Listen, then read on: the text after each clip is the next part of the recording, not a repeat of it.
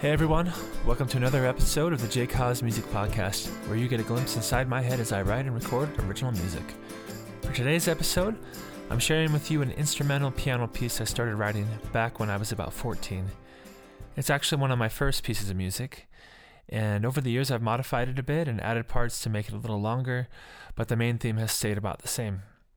About a year ago, I decided it would be a good idea to record it in case any filmmakers wanted to use it for a scene. I kind of imagine it being used in an introspective sequence, like if one of the characters were laying in bed about to fall asleep, or someone has a relative pass away and they are trying to cope with the loss. I've recorded it with an upright piano in our living room. I added some string and ethereal sounding parts with the keyboard, along with the melodica part to add some texture, which sounds a bit like an accordion.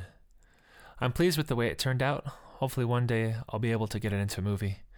Take a listen.